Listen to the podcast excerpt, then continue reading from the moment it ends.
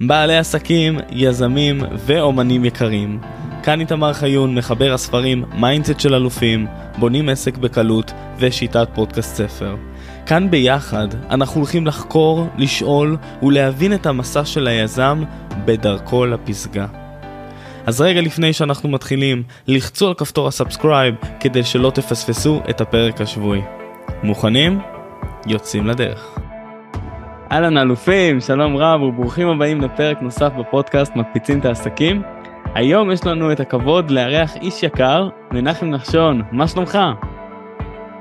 אהלן איתמר היקר, נעים מאוד, שמח להיות פה. איזה מלך. אז uh, כיף מאוד שאתה כאן, אני אספר ככה למי שלא מכיר, קודם כל על ההיכרות שלנו, ששמנו לב גם עכשיו, לפני 12 שנה בערך היינו בטירונות ביחד. אה, בגבעתי ועכשיו אנחנו ככה גם מקליטים איזשהו פרק. אה, אז כן אז עבר עבר הרבה מאוד זמן. אה, עכשיו אני אספר טיפה למי שלא מכיר אותך שאתה הבעלים של נחשון שירותים פיננסיים.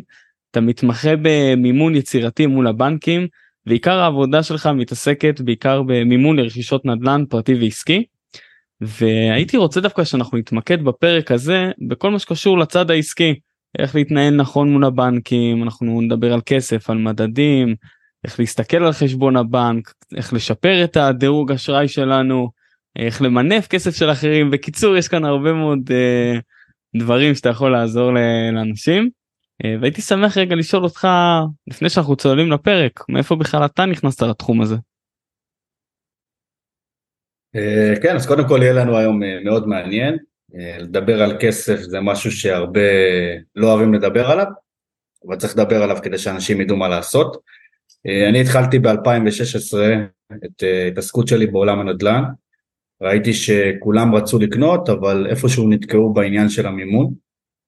תמיד היה איזושהי בעיה שאנשים רצו ולא הצליחו, ומאוד מאוד אהבתי את זה. אני בטבע שלי אוהב לפתור בעיות, אז התחלתי להתעסק עם זה וראיתי שבאמת אה, רוב האנשים לא הצליחו לקבל משכנתה או מימון בגלל אה, חוסר ידע, חוסר אה, התנהלות בסיסית מול הבנק, זאת אומרת היה בא לקוח שאתה רואה את הדוחות והוא מרוויח עשרות אלפי שקלים בחודש אבל שורה תחתונה הבנק לא מוכן להסתכל עליו. כשאתה מתחיל לנתח למה הוא לא מוכן להסתכל עליו אתה מגלה כל מיני בעיות אה, שהלקוח הזה עשה במהלך הדרך, שלפעמים בכמה דברים פשוטים אפשר לפתור את זה, ופתאום הוא מקבל אשראי והכל בסדר, אז uh, ככה התחלתי להתעסק עם זה, והיום ברוך השם מתעסקים בביטוחים, מתעסקים בהרבה הרבה דברים שקשורים גם לבעלי עסקים וגם לאנשים פרטיים, אבל uh, אני חייב להגיד לך שזה מבחינתי העבודה שלי היא סוג של שליחות, כי איפה שאני נמצא, בדרך כלל בן אדם זוכר אותי לכל החיים. כי אני זה שבאתי ואיך אומרים, נתתי לו את הפתרון, הצלתי אותו מהתביעה, מהדברים, אז uh, זה הכי כיף, לדעת שאפשר לעזור. אז uh, זהו, זה מה שאני עושה היום. איזה מדהים, יפה מאוד. אז uh, באמת זוכרים אותך כבר לטובה לכל החיים, יפה, אתה פותר את הבעיות המורכבות האלו, מימון במשכנתה, אז כן, צריך את זה. אוקיי אז בוא נדבר טיפה על הבסיס על המערכת יחסים שלנו עם כסף איך אנחנו משפרים אותה אתה יודע אתה רואה את, את, את העסקים שבאמת אה, או בעלי עסקים שרוצים לקחת מימון או אנשים ואתה רואה את ההתנהלות שלהם. והייתי רוצה להבין ממך איך אנחנו אולי משפרים את ההתנהלות הזאת. אוקיי okay, אז קודם כל אני אגיד לך משהו שהרבה אנשים אה, לא מבינים אתה בטח יודע את זה אני תמיד מחלק את זה לשתיים יש אנשים שהם בעלי עסקים אוקיי? ויש אנשים שהם uh, עצמאים, ומה הכוונה? יכול להיות שבן אדם הוא uh, מדריך, uh, מד, מדריכת הורים למשל, אוקיי? שהיא תותחית במקצוע שלה, אבל היא יודעת לעשות רק את זה, היא לא יודעת לנהל עסק, אין לה עכשיו עובדים, אין לה איזה מערך של מכירות ודברים כאלה, אז uh, הרבה מאוד אנשים בהסתכלות שלהם מול הבנק הם הרבה פעמים מתבלבלים ולא יודעים את המקום שלהם אוקיי? באיך העסק שלהם עובד, ואני אסביר למה הכוונה. כשאנחנו מסתכלים על בנק, הרבה אנשים מסתכלים על בנק כמקום ששומר לנו על הכסף, אבל זה לא בדיוק ככה. את הכסף אתה גם יכול לשמור בבית, אצלך, במזומן, מתחת לבלטו. Okay, אוקיי? ההסתכלות מול הבנק היא שאתה באיזשהו מקום סוג של שותף עם הבנק, יש אחד שיודע לנצל את השותפות הזאת לטובתו, יודע לקחת מינופים, יודע להגדיל את הרווחים, יודע לקחת את הכסף ולהשקיע אותו, ויש אחד שאיך אומרים, הבנק מנהל אותו. Okay? אוקיי? הבנק ייקח לו עמלות, הבנק אה, יכניס אותו לחריגות, הבנק ידע איך לגרום לו להפסיד הרבה כסף. וככה הבן אדם צריך להסתכל על הבנק. ברגע שבעל עסק מסתכל על בנק, הוא מסתכל עליו כאל שותף, ואז הוא אומר, טוב, אני צריך מקום לשמור על הכספים. אז הבנק זה הדרך המעולה לשמור על הכספים. מצד שני, אני צריך מקום להוציא את הכספים. אז יש אחד שאוהב לצורך העניין לעבוד בפריסה של צ'קים, יש אחד שמעדיף להשתמש בכרטיסי אשראי, ועדיין אנחנו רואים גם כאלה שמעדיפים להשתמש במזומן. Okay, אוקיי? כל אחד מהדברים האלה שאנחנו עושים משפיע באופן ישיר על איך הבנק מסתכל עלינו כלקוחות. Okay, בן אדם שיודע לנהל נכון את האשראים שלו, יודע מתי למשוך כסף, מתי נכנס כסף, יודע לשמור על החשבון בצורה מאוזנת, כדי ש... איך אומרים, אנחנו לא, לא ניכנס לחריגות, ושהוא ידע שאם הוא הולך להיכנס לחריגה, הוא יודע להתקשר לבנק ולהגיד לו, תקשיב, לבנקאי, אה, יש לי עיכוב בתשלומים, בוא תגדיל לי מסגרת ודברים כאלה, אוטומטית בעיני הבנק הוא ייראה כלקוח הרבה יותר איכותי, okay? אוקיי? גם אם הוא מרוויח פחות כסף, לעומת אדם שמרוויח עשרות אלפי שקלים, אבל ההתנהלות שלו לא נכונה. אז כשאני צריך להסתכל על זה ולהגיד לך בצורה הכי מזוקקת, מה היחס שלנו עם הבנק, זה צריך להיות יחס הדדי, okay? אוקיי? צריך להבין מי בצד השני ולהבין שבסוף הבנק הוא סוג של שותף, הוא לא חייב לנו שום דבר, מצד שני אנחנו לא חייבים לו. אם נדע להתנהל מולו בצורה חכמה ונכונה, אנחנו נוכל לעשות הרבה מאוד כסף דרכו, או לחילופין, אם נתנהל בצורה לא נכונה, הבנק באיזשהו מקום יסמן אותנו כלקוחות שהם קצת פחות טובים, ואז מה שקורה בדרך כלל, כשבן אדם מגיע לבקש אשראי, הבנק קצת מתחיל להרים קשיים וכל מיני דברים כאלה. עכשיו אני חוזר לנקודת הבסיס שאמרתי על ההבדל בין אנשי עסקים לבעלי עסקים, שבן אדם שהוא איש עסקים בדרך כלל הוא יודע לעבוד מול הבנק, יודע איך המערכת עובדת ואיך הוא יכול למנף את הבנק לטובתו, לעומת בעל עסק שהוא יכול להיות מוכשר בתחומו ובעל מקצוע בחסד מה שנקרא, אבל בדרך כלל הם האנשים שפחות יודעים להתעסק מול הבנק, ובדרך כלל כשאנחנו רואים בעיות, אנחנו רואים בעיות אצל הבעלי עסקים, הקטנים, הבינוניים, ולא עם האנשי עסקים שבדרך כלל המחזורים והנפח פעילות שלהם הרבה יותר גבוה בבנק. וואו, טוב אז יש פה כמה וכמה דברים שאתה שאתה ממש אה, נוגע פה לנקודות. בוא רגע נדבר שנייה על מדדים. כי בסוף אנחנו צריכים לעקוב אחרי הכסף שנכנס, אחרי הכסף שיוצא, אחרי צ'קים שאנחנו מחלקים, אם אנחנו משתמשים בצ'קים. איך אתה ממליץ לעקוב אחרי כל הדברים האלו ועדיין להתנהל נכון כמו שצריך? זהו, אז אנחנו, כשאנחנו מסתכלים על עסק, יש עסקים שהם גדולים בנפח שלהם, בדרך כלל יש להם אה, סוג של בקרה והנהלת חשבונות פנימית, שיודע לנתב את ההכנסות וההוצאות של העסק ולשמור על איזשהו מאזן שהם יודעים מה קורה בעסק. רוב העסקים הקטנים בדרך כלל הם אנשים שהם עובדים לבד ומאוד מאוד קשה להם לעקוב גם על ההכנסות וגם על ההוצאות. אז קודם כל הטיפ אה, המיידי שבאמת אה, עושה סוג של עזרה ראשונה זה להפריד את החשבונות. אוקיי? ממש לקחת את הבן אדם שיש לו עסק, עוסק פטור, עוסק מורשה, להגיד לו תקשיב, קח את החשבון של העסק, תשאיר אותו שם, ממנו תוריד את כל התשלומים של מע"מ, של ביטוח לאומי, של ההוצאות ספקים, ומתוך זה תמשוך משכורת בהתאם למחיה שלך לחשבון הפרטי. אוטומטית מה שזה עושה, זה עושה לנו הפרדה. בן אדם לא נוגע ולא מבזבז את הכספים שנמצאים בעסק, מצד שני הוא יודע כמה באמת יש לו רווח מהעסק. ואתה, אני רוצה לשאול אותך שאלה, דווקא אותך. אתה כבן אדם שעובד עם עסקים, כמה פעמים אתה שומע בן אדם שאתה שואל אותו כמה אתה מרוויח בחודש, אז הוא אומר לך אני מרוויח 40 אלף שקל, ואז כשאתה מנתח את הדוחות, אתה רואה שהבן אדם מרוויח 15 אלף שקל. כן, okay. זה? בדרך כלל זה, זה הברוטו ואז הם נשארים עם 30 אחוז מה... זה, כן. בדיוק, ולמה זה קורה? כי רוב בעלי העסקים מסתכלים על הברוטו כנטו. אוקיי? הם מסתכלים בעצם על, ה, על המחזור כרווח, הם לא יודעים uh, לפצל את זה לתשלומים השונים, ובגלל זה פתיחת חשבון בנק נפרד מהחשבון העסקי, זה אוטומטית עושה סדר ברמה המיידית? אוקיי? לפצל את ההכנסות, ומעבר לזה צריך לשבת, לפעמים זה פעם בחודש, ולחשב מה ההורדות שלי, מה ההוצאות הקבועות שאותם אני צריך לשלם. דוגמה, מה מס הכנסה, ביטוח לאומי, שזה בדרך כלל תשלומים שהם די שוטפים, ומתוך זה לנתח כמה באמת העסק מכניס. עכשיו, רוב הישראלים, בעיקר אני אומר דגש על הישראלים, לא אוהבים להיכנס לחשבון בנק. אוקיי? Okay? יש איזו אמרה מסוימת, מה שאני לא, לא רואה, אז הכל טוב. כל עוד המנכ"ל לא התקשר אליי ואמר לי שאני בחריגה, אז אני אמשיך לגייץ. כי, כי הפחד הזה מלדעת מה קורה באמת בחשבונות בנק, הוא נובע בעיקר מחוסר ידע פיננסי, זאת אומרת, אתה רואה, בעיקר גם אתה בעבודה, את האנשים שהם יותר מחושבים, שהם יותר יודעים איך להתנהל, הם בבקרה, הם יודעים בדיוק על מה הם הולכים להוציא את הכסף, הם יודעים בדיוק לתכנן את החופשה לעוד שנה, הם יודעים מאיזה כסף זה יגיע, ויש את האלה שאומרים יאללה, נגיע לחופשה, נעביר את הוויזה, והכל טוב. אז uh, ברמה המיידית, קודם כל לעשות פיצול חשבונות, לשבת לנתח מה ההוצאות שלי, מה ההכנסות.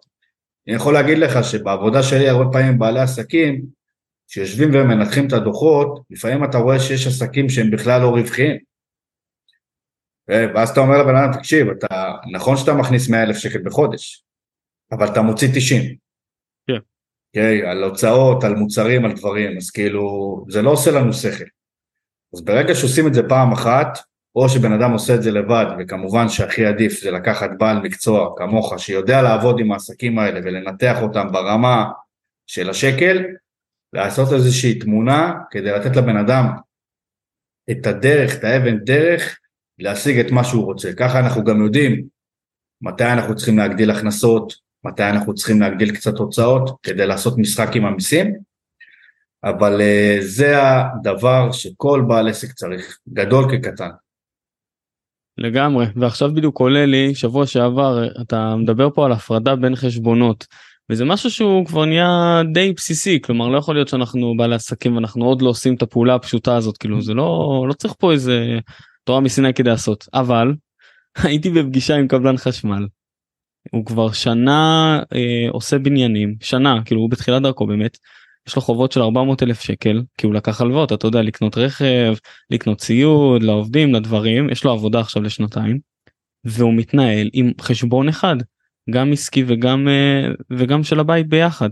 ואתה שואל את עצמך איך? איך. אני אגיד לך למה כי הרבה פעמים קשה להם לראות את ה...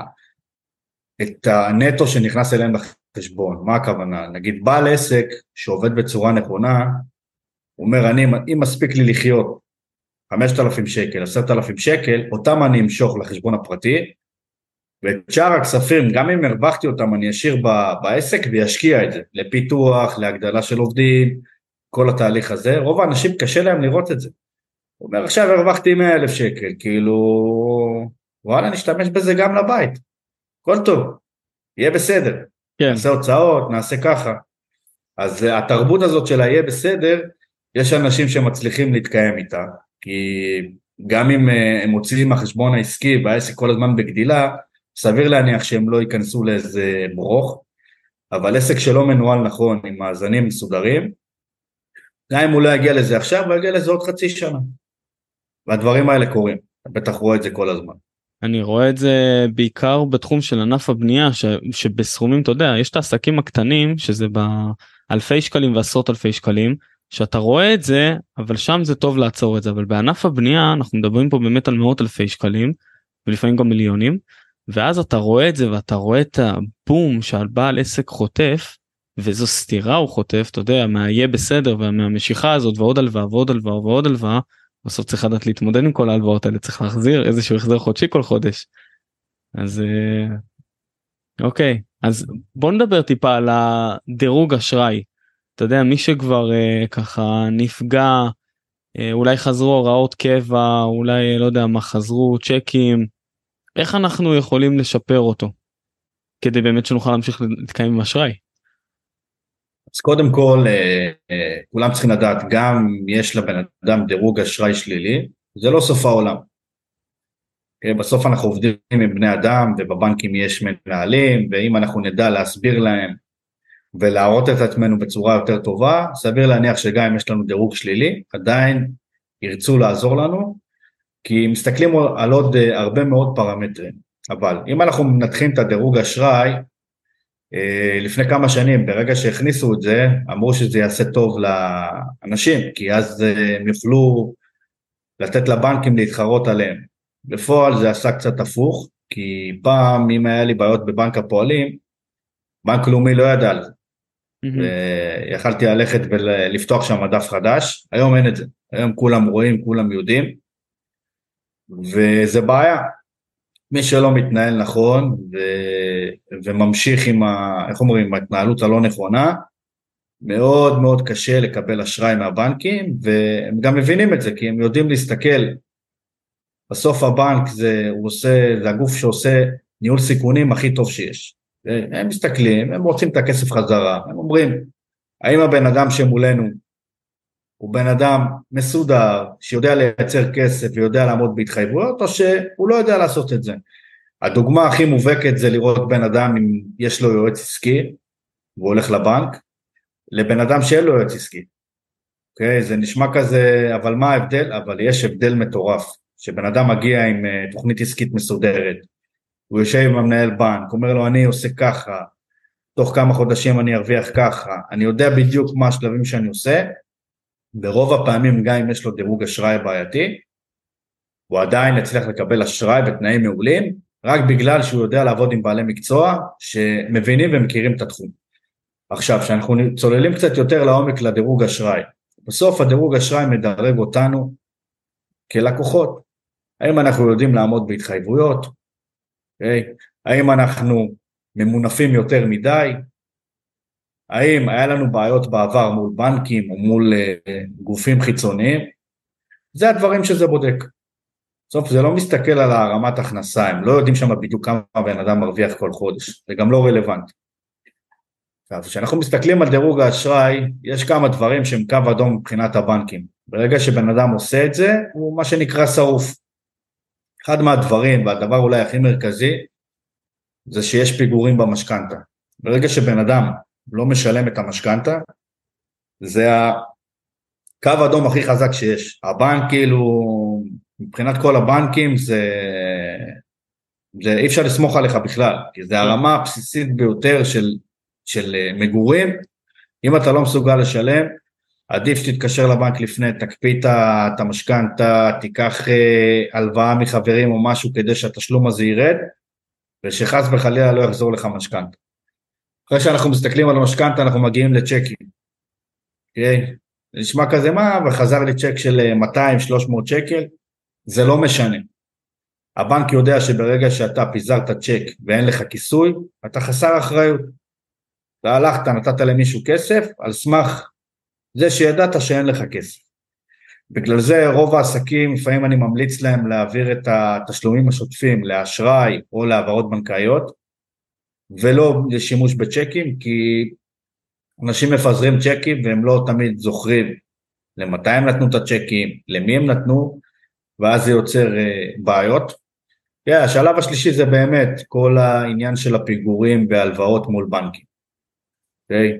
בסוף הבנקים שהם מנתחים את עצמם, הם מסתכלים ורואים את עצמם כגוף החשוב ביותר. זאת אומרת, אם יש לך עכשיו uh, תיק פתוח בהוצאה לפועל בגלל דוח חנייה, זה לא מעניין. תראה, גם שזה משפיע באיזשהו מקום על הדירוג, זה לא מעניין כי זה דוח חנייה, אולי שכחת, אולי לא ראית, זה דברים שהם קלים, אבל אם יהיה לך דוח אה, בגלל פיגור בהלוואה, או מחילת חוב שהבנק עשה לך, באיזשהו מקום אתה תהיה שרוף בבנקים, אז אה, זה משפיע באופן ישיר על הדירוג.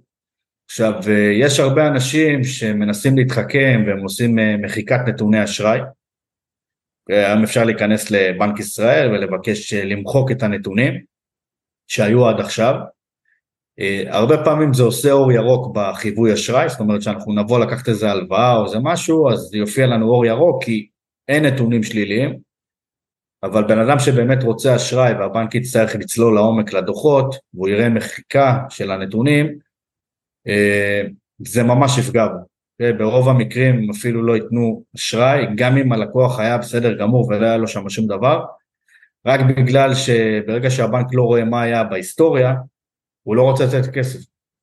כן, אז זה מאוד מאוד חשוב לא לעשות מחיקה, במידה ובן אדם רואה שיש לו טעות בדירוג, אפשר לפנות לבנק ישראל, אפשר להגיש ערר, אפשר לתקן את הדברים, הם יודעים לתקן את זה גם כשצריך, אבל אה, לפני שעושים מחיקה, להתייעץ ולבדוק ולא לעשות את זה סתם. אז עכשיו... באמת, כש... אני רק אצלול רגע הדבר הזה, אנחנו יכולים איך אנחנו אז בעצם משפרים את הדירוג אשראי שלנו נגיד הגענו למצב שבאמת חזרו הוראות קבע חזרו דברים איך אנחנו משפרים את הדבר הזה ומבלי לעשות טעויות של אה, מחיקה כי אז אנחנו נהרוס עוד יותר אז איך אפשר לשפר וכמה זמן זה לוקח. אז קודם כל התחלתי להגיד לגבי האנשים שיש להם אה, דירוג אשראי שלילי. Okay? בן אדם עכשיו שחזרו לו צ'קים שהיה לו בעיות ו... וזה בסדר יש כאלה שיש להם בעיות חווינו את התקופה של הקורונה והרבה עסקים קרסו וזה בסדר, הבנקים גם יודעים את זה. אבל צריך לדעת לתקן את הדברים. בן אדם צריך לשבת, להכין תוכנית עסקית, להסביר לבנק איך הוא יוצא מהמצב ומה גרם למצב הזה. ללכת או עם יועץ עסקי או לבד, לשבת עם מנהל הסניף, להסביר לו, תראה, היה לי ככה, חזר לי ככה, בוא תעזור לי לתקן את זה, בוא תפרוס לי מחדש את ההלוואות כדי שההחזרים יהיו מצומצמים יותר, בוא תגדיל את המסגרת אשראי, אוקיי? Okay, לשבת ולדבר. הבנקים אוהבים שאנשים באים ופונים אליהם. יש הבדל בין אם הבנקאית מתקשרת אליך ואומרת לך שאתה בחריגה, או אם אתה מתקשר אליה שבוע לפני ואומר לה אני הולך להיכנס לחריגה, תגדילי לי מסגרת. זה מראה על אחריות, והבנק בסוף רוצה לדעת שהבן אדם שמולו יודע להיות אחראי ויודע לבוא ולהגיד את הדברים האלה לפני. כי בסוף הם לא רוצים. שיהיה לך פיגורים, הם יעשו כל דבר אפשרי כדי לעזור לך לשלם את הדברים האלה. עכשיו, כדי לשפר את הדירוג אשראי אנחנו צריכים לעשות כמה דברים.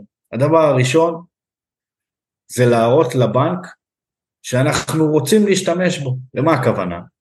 בן אדם שיש לו בחשבון 100 אלף שקל הוא בפלוס, אוקיי? והוא לא צריך כרטיסי אשראי, והוא לא צריך שום שימוש בבנק, נכון שהוא לקוח מעולה, אבל הוא לקוח שהוא פחות, שהבנק פחות אוהב אותו. למה? הבנק רוצה למכור כסף. כן? הוא רוצה לדעת שהוא, שהבן אדם שמולו הוא יכול להוציא ממנו משהו. אז ברוב הפעמים אם הבן אדם ילך לבנק ויבקש מסגרת אשראי, ויבקש כרטיס אשראי, גם אם הוא ישתמש בו ב-500 שקל בחודש, הדירוג אשראי שלו יעלה, כי הבנק יראה שהוא, שהוא צורך כסף והוא מחזיר. וזה משהו שהוא מאוד מאוד חשוב, הבנק רוצה לראות פעילות בחשבון.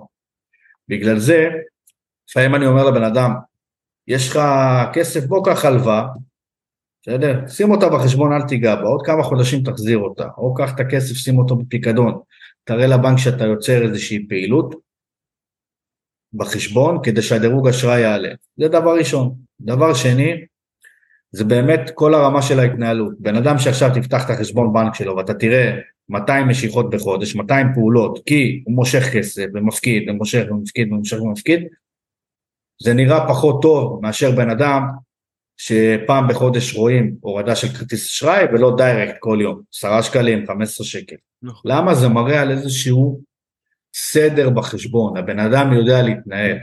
תראה, בן אדם יודע להפקיד כסף פעם בחודש, למשוך כסף פעם בחודש, והרבה פעמים אנשים אומרים לי כן, אבל הדיירקט עוזר לי כי אני יודע בדיוק מה יש לי בחשבון, אני יודע בדיוק מה יורד. אין בעיה שאתה יודע. אבל אם אנחנו מסתכלים ומנתחים את זה בעיני הבנק, ברוב המקרים הבנק יעדיף שתשתמש בכרטיס אשראי רגיל, גם אם זה יהיה לסכום מאוד מאוד נמוך, העיקר שהוא יראה שיש איזושהי פעילות בחשבון רציפה.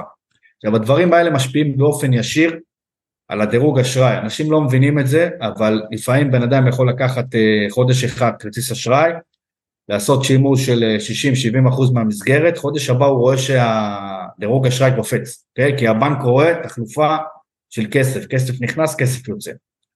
אז אה, כל מה שאמרנו עכשיו זה ברמה של החשבונות הפרטיים, okay? אוקיי? חשבון פרטי כעסקי זה לא משנה, כי בסוף אנחנו צריכים להפריד את ההתנהלות בחשבון העסקי, זאת אומרת יש חשבונות עסקיים שכל היום יראו שם הפקדות של כרטיסי אשראי וזה בסדר, הדירוג אשראי מתייחס תמיד על תעודת זהות, או על בן אדם פרטי, הוא לא על חשבון עסקי.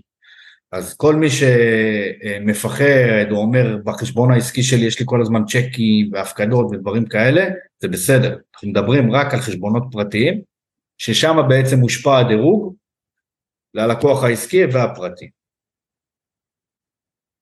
יפה. וואו, תשמע מנחם, אתה נותן לנו פה מלא מלא מלא ידע, אני אוהב את זה. מלא סדר, אתה גם uh, מסביר את זה בצורה מסודרת, זה בכלל טוב. Uh, בא לי לשאול אותך, אתה יודע, יש את המושג הזה למנף כסף של אחרים. והייתי רוצה לשמוע מה, מהתחום שלך איך זה בא לידי ביטוי, אני כבר רואה את החיוך שלך. איך זה, איך אתה, איך אתה רואה את הדבר הזה, איך זה קורה? זה הדבר הכי מעניין, בסוף אה, האנשים הכי עשירים בעולם לא משתמשים בכסף שלהם. וזה לא איזושהי קלישאה או איזה אמרה כזה שהם אה, אין להם כסף או שהם קמצנים, הם פשוט מבינים איך לעשות כסף. ברמה הפשוטה ביותר, אם אני לוקח כסף מהבנק ב-5% ריבית ואני יודע לייצר ממנו 20%, אז אני ברווח, וזה מה שאנשים עושים. עכשיו, הרבה פעמים אה, גם בעלי עסקים, אתה רואה שהבן אדם מעדיף להביא כסף מהבית, מוציא את החסכונות שלו, מוציא, מביא מההורים כסף כדי לפתח את העסק, ואתה שואל אותו, למה עכשיו משכת את הכסף מהפנסיה שלך? כאילו, לא יותר פשוט לקחת כסף מהבנק? הוא אומר לך, לא, אני צריך לשלם על זה ריביות, וזה עולה לי כסף. אז uh, אני חייב להגיד לאנשים, אל תפחדו להשתמש בכסף של אחרים.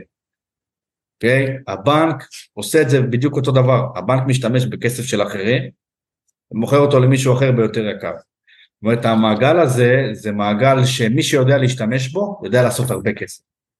עכשיו, אם אנחנו נגיע לפרקטיקה, אה, וניקח את זה לדוגמה משוק הנדל"ן. נדל"ן אפשר לקנות תמיד. Okay? אוקיי? אה, הרבה אנשים הצליחו לקנות נדל"ן גם בלי להביא כסף מהבית. בלי להביא את ההון העצמי שצריך, על ידי זה שהם לקחו הלוואות בשביל ההון העצמי. עכשיו, אה, הרבה פעמים יגידו, בסדר, אבל הוא משלם על זה כסף. אין בעיה, אנחנו משלמים על זה כסף, אבל בסוף אנחנו יודעים כמה אנחנו מרוויחים על הכסף הזה.